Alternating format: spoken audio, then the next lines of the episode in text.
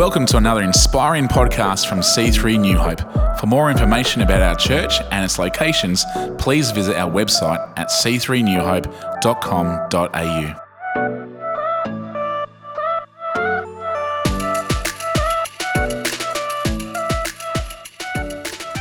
Tassie, well, I want to talk today about something God has just been putting on my heart, and uh, I thought it'd be good for us here today. Um, it's called Look to the Son. Look to the Son. Um, just recently, I was at a pastor's, a few weeks ago now, a pastor's prayer group or something like that. And uh, we were in prayer, and one of the pastors had a word for me, and he said, I feel like God's saying that you need to try, stop trying to work something out and just look to the sun. Just look to Jesus and trust Him.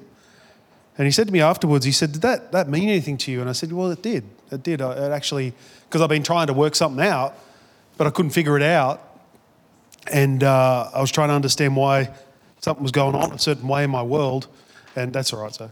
And uh, when I heard that word, I was able to just let go of it and say, You know what? It doesn't matter.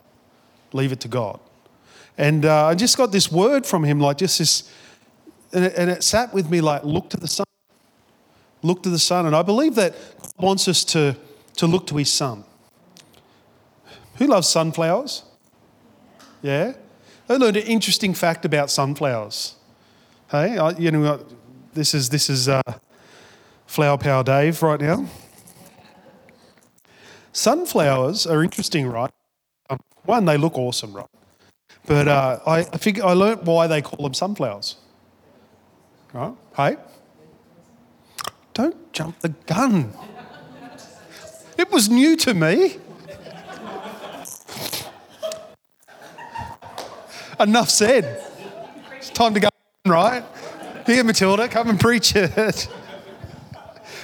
I thought they were called sunflowers because they look like a sun, right? I thought, oh, well, that makes sense, right? They look like a sun. But it turns out, I just learnt right now, the reason sunflowers are called sunflowers is because they face the sun and they turn and move with the sun all day. And then at night, when it goes dark, they reset to the east or whatever, I guess wherever they're at. They reset overnight back to the position they started in, waiting and anticipating for the sun to come again. Isn't that interesting? Some of us already knew that. I was probably the only one that didn't. but uh, oh, Merlene didn't know, so that's good. I feel, feel like I've got someone that. But isn't that funny? I thought, isn't that interesting? Do you know why it follows the sun? Ah. Uh, Matilda, why does it follow the sun? Oh, oh, oh, oh, great question. Why don't you answer that for me, Dave? There's two things that, that happen for the sunflower as it follows the sun. One, it brings growth. And two, it helps with fertility for the plant to be able to reproduce, right? So the extended sun that it gets actually makes it more fertile, I guess, if you like. So it brings life. And it really feeds into this whole idea of us being a life giving church and that, you know, we draw energy from the sun, not, not the sun out in space, but the sun, God's sun, when we face Him, when we connect with Him, when we come to Him, we draw from Him. He gives us energy, He gives us strength, He gives us sustainability, He gives us everything that we need, the Bible tells us, to be able to get through this life and be effective ministers of the gospel of Jesus Christ. So once you come in John 6:40, it says, For my Father's will is that everyone who looks to the Son and believes in him shall have eternal life. Everyone that looks to the Son and believes in him shall have eternal life. We've got to lift up our eyes. We've got to look to Jesus in the difficult times, in the times when we don't understand, in the times when we can't comprehend why and what is going on. We need to lift up our eyes and look to the Son because Jesus has the answer. And it sounds crazy because, because you think, well, how can someone like, you know, how could he have the answer? What's so special about him? The very special thing about him is that he is the Son of God. He is the Savior, the Bible tells us. He is the Messiah, the one that came to reclaim humankind back into relationship with God. So he has the answers. He has the answers. Come with me to uh, John chapter 1 and verse 29.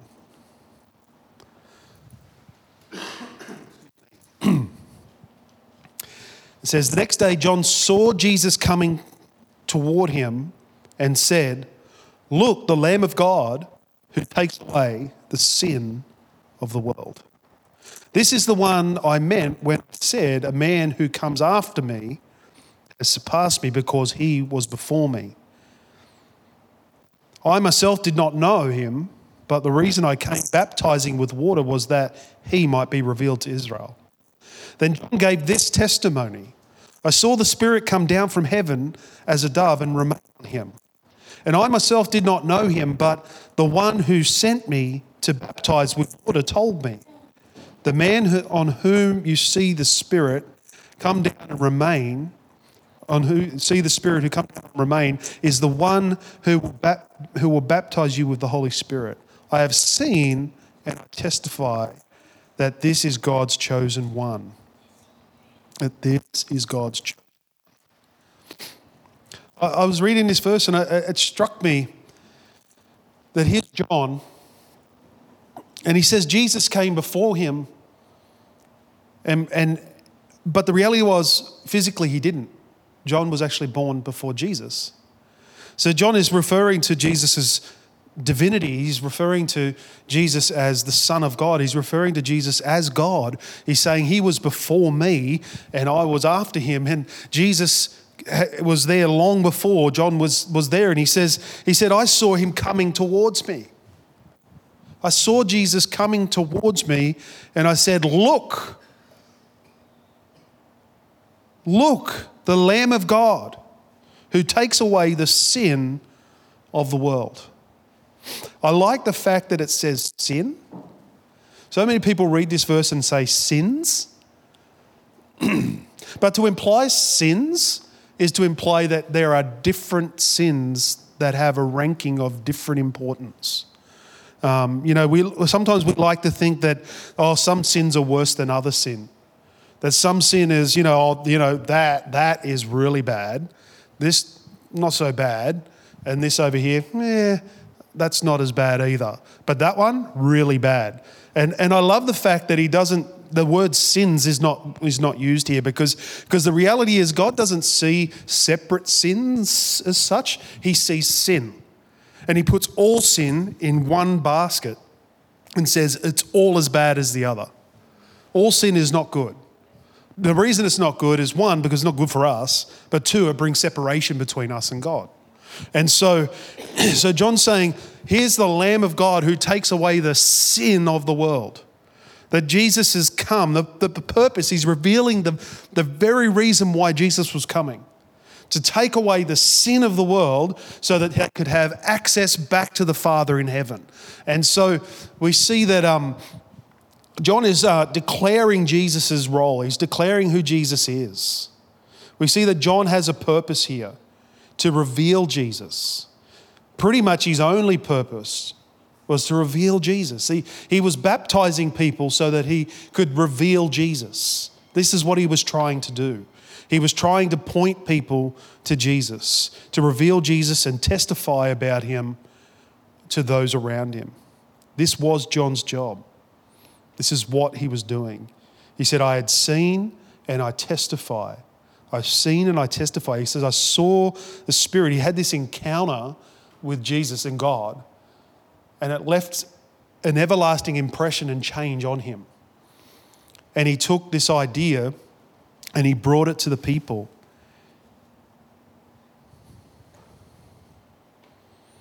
And his job was to reveal Jesus. I believe that's us. Our job is to reveal Jesus to people. Our job is to reveal Jesus to people. If we're going to be a life giving church, we have to be a church that draws that life from somewhere and shares it with people. that we, that we bring the life of Christ into the real world. We bring Christ into people's worlds, that we reveal him and that we share our testimonies about him to those around us. So I was thinking about this as how, I was thinking, how do we reveal Jesus, right? You know, John had one up on us, I guess, because he had Jesus in the flesh, right? Jesus was physically walking towards him. This was before Jesus died. So John, John was Jesus' cousin. They obviously knew each other. And, and but he, he had this thing that, look, there is the Lamb of God. And he physically could point to Jesus in the flesh, there he was. We don't have that, right? We don't have a physical body of Jesus here to say, look, there is the Lamb of God. Then I was thinking, how do we reveal Christ? How do we how can we point people to Jesus? What is what how do we do that? And I started to see what John was doing. His life was the evidence of Jesus and the goodness of God in his life. Just like our lives right now, we can't, we can't point to a physical body, but we can point to the evidence of who Jesus is. We can point to the evidence in our lives of what he has done, the changes and the transformations and the testimonies that we have about what, who Jesus is and what he's done in our life. It says in Revelation 12 11, it says, They triumphed over him by the blood of the Lamb and by the word of their testimony. Two parts the blood of the Lamb, the sacrifice of Jesus, and the word of their testimony of what Jesus or what God had done in their life that brought transformation. They overcome them because they were given this ability to reveal the Lamb of God, to reveal Christ into people's worlds. The proof is in the evidence in our lives, the transformations. The things that God has done show Christ to other people. When, I have, when you have cancer and you are now healed, and your testimony is I prayed and I trusted God and He transformed my life. What is that? That is evidence that Jesus is real and that He's done something significant. He's like, when you've had depression or, or, or, anything like that, and, and, and you've come through that and you've come out the other side, and your testimony is, I just kept trusting Jesus and allowing to lead me through this or that or whatever you know, process you went through. And I just kept trusting Him that He was going to heal me and set me free. That is the indication of the goodness and faithfulness of God in our lives. Our stories carry His power. Our journey, our life, what we go through carries the power of Jesus into people's worlds. This is why sharing our story, our testimony is so important. Our ability to testify of the goodness of God and, and what He has done in our life, because that's how Jesus is revealed. That is the job we've been called to do as believers. We come to Christ, we give our life to Him, we serve Him, and He gives us a story, He gives us a testimony, He gives us a message which has come out of our mess. He takes our mess and He makes it a message to share with others. It's because in that story, in that mess, in that life story, the story of our life, of what Christ has done, carries the power unto salvation. It carries the power of God into people's worlds. It opens doors of opportunity to share the word with people, to say, hey, this, this is what God has done for me. He can do it for you as well. This is what Jesus did in my life. He transformed my life. He set me free. He's given me the ability to live a good life. And He can do the same for you. Let me show you how He does this. So many people want evidence of God. Well, you know,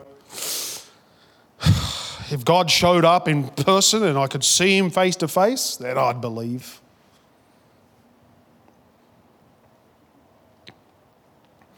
If God would stop that situation like that and, and, and it just, you know, all worked out, I would believe. If I could see God, if I could see God, I'd believe it. There was a guy in the Bible just like that. His name was Thomas. Thomas was a, I'll believe it when I see it kind of person. I'll believe it when I see it. Where am I? in, uh, in John chapter 20, verse 24. I think it'll come up on the screen, will it? Yeah, I thanks. See. It says this Now, Thomas, one of the twelve, was not with the disciples when Jesus came. So, this is after Jesus' uh, resurrection.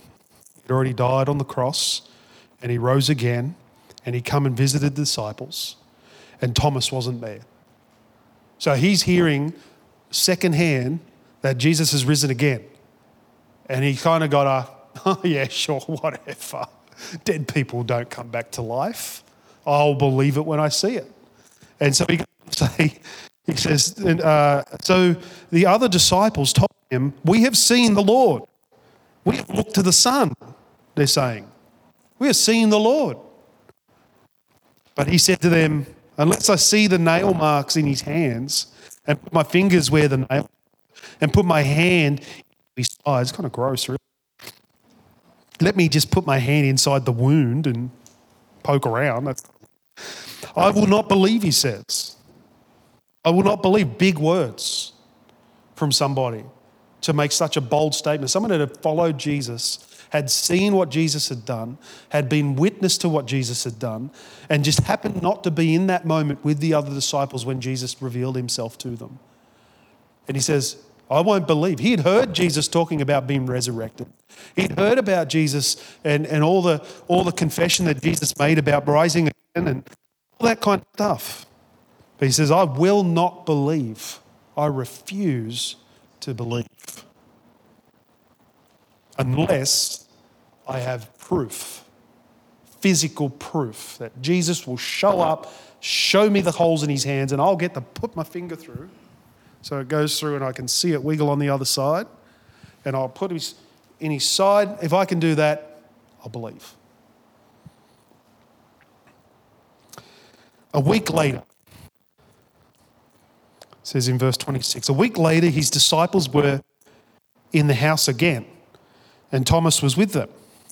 And though the doors were locked, Jesus came and stood among them and said, Peace be with you. That'd probably be pretty freaky in itself, wouldn't it, right? You know, the house is all locked up, and here this guy just turns up. Hey, here I am. Peace be with you.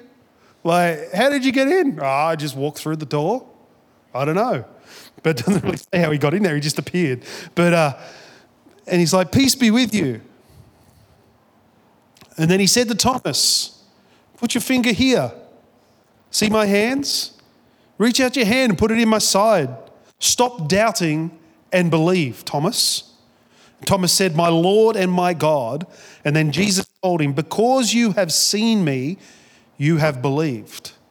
Blessed are those who have seen, who have not seen, and yet have believed. But I just want proof. I just want proof that, that God is real. Jesus entertained Thomas with the outcome of this story. He showed up and said, Thomas, here, you wanted to see it, here it is. But he goes, Blessed are the people who have not seen me and yet believe. And how do people not see the physical Jesus but yet believe in a Jesus that we can't see physically? And it's through our stories. It's through our testimony. It's through what Christ has done in our life that has brought transformation. If God can do it for me, He can do it for you. If God can set me free, He can set you free. If God can heal me, He can heal you. Why? Because I have a testimony in my life of God's healing. And that testimony is very, very real. Because it happened. You can't argue, argue me out of that. Why? Because I experienced it. I encountered a God that has power to heal sick people. There are people in the room now that have had cancer and you are healed. Why are you still here? Because that disease is meant to kill people. But here you are. What do you put it down to? All the medication? No. You might have had to take some medication, maybe, and treatment. Yeah, but I guarantee you that's not why you're here. God might have used some of that to help you, but I can guarantee you the reason you're here is because God did something in your life. And if you were to talk to those people today, you would realize that their confession is not, oh, the doctors did a wonderful job. Oh, the medication, was so wonderful. It healed me, it was amazing. The people I talk to say, God did something in my life. That's not to say that medications and things like that can't work. You don't not take those things, but the reality is, in all of that, if you're looking to the Son,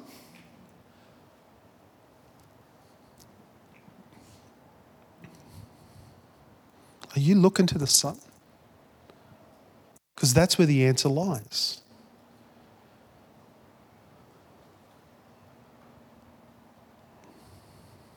But I, I, want evidence, I want proof.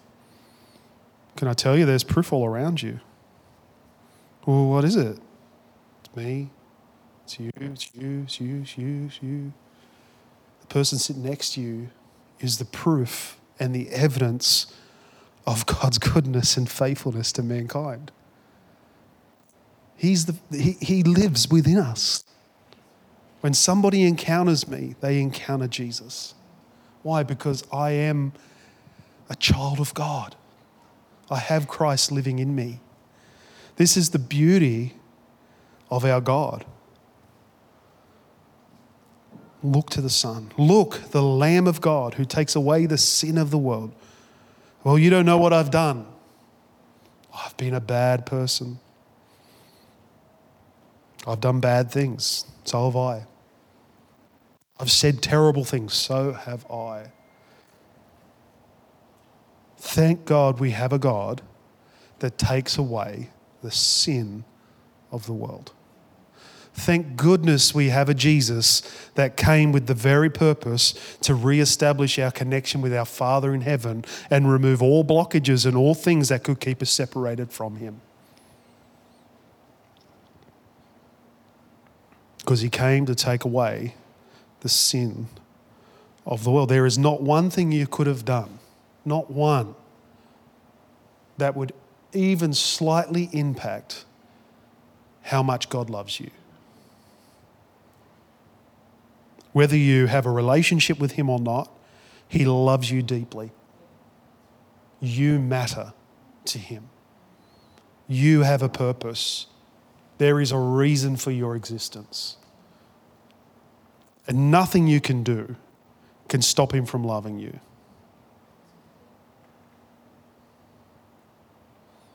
That doesn't guarantee our salvation, though. That does not guarantee our access to heaven. The only way we get to heaven is through coming into relationship with Jesus Christ. God loves me, yes, He does. But do I love Him? Do I love Him enough to receive His Son? You know, I've, I've meant to be preaching at this Christmas carols thing at the end of the year. And I um, woke up last night, probably three o'clock in the morning, four o'clock in the morning. I don't know what time it was. And I felt God just drop this message in my soul for that event. It's like over, it's like six months away. And uh, I'm just like, holy moly, hopefully I remember it. But, uh, but the whole idea of that message will be God started it. For God so loved the world that he gave his one and only Son for whoever believes in him shall not perish, but will have eternal life. God started it. What did he start? He started giving. He started the gift giving process. Why do we give gifts at Christmas? Because God started it. God started. He sent his son. He gave Jesus to us. And uh, there's only one thing that makes giving amazing, and it's not giving. I don't, I don't feel great just by giving. I love seeing people receive. You know, so if there's a gift that is given, that gift has to be received, right? And if it's received in a good way, you go, oh, that feels amazing. Like it's actually something that person loves, right?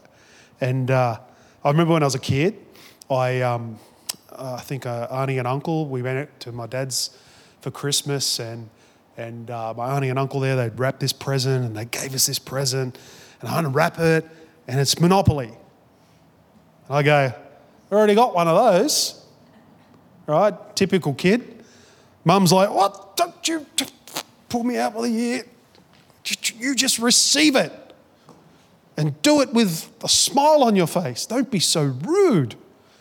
And uh, always sticks with me that little story of I remember, um, I can't remember what uncle it was, but I just remember saying, No, I got one of those. What's next? And mum's like, You know, that's bad. Don't do that, right?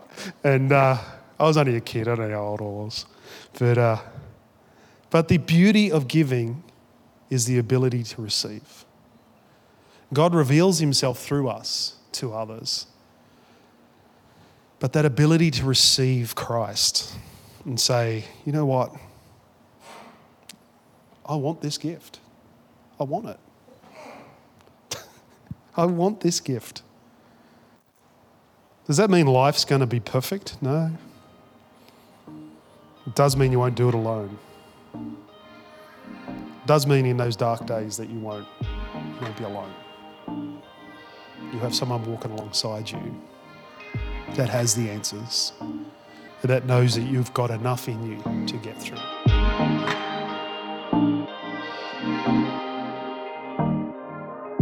We hope you've been encouraged by this message. For more information about C3 New Hope and its locations, please visit our website at c3newhope.com.au.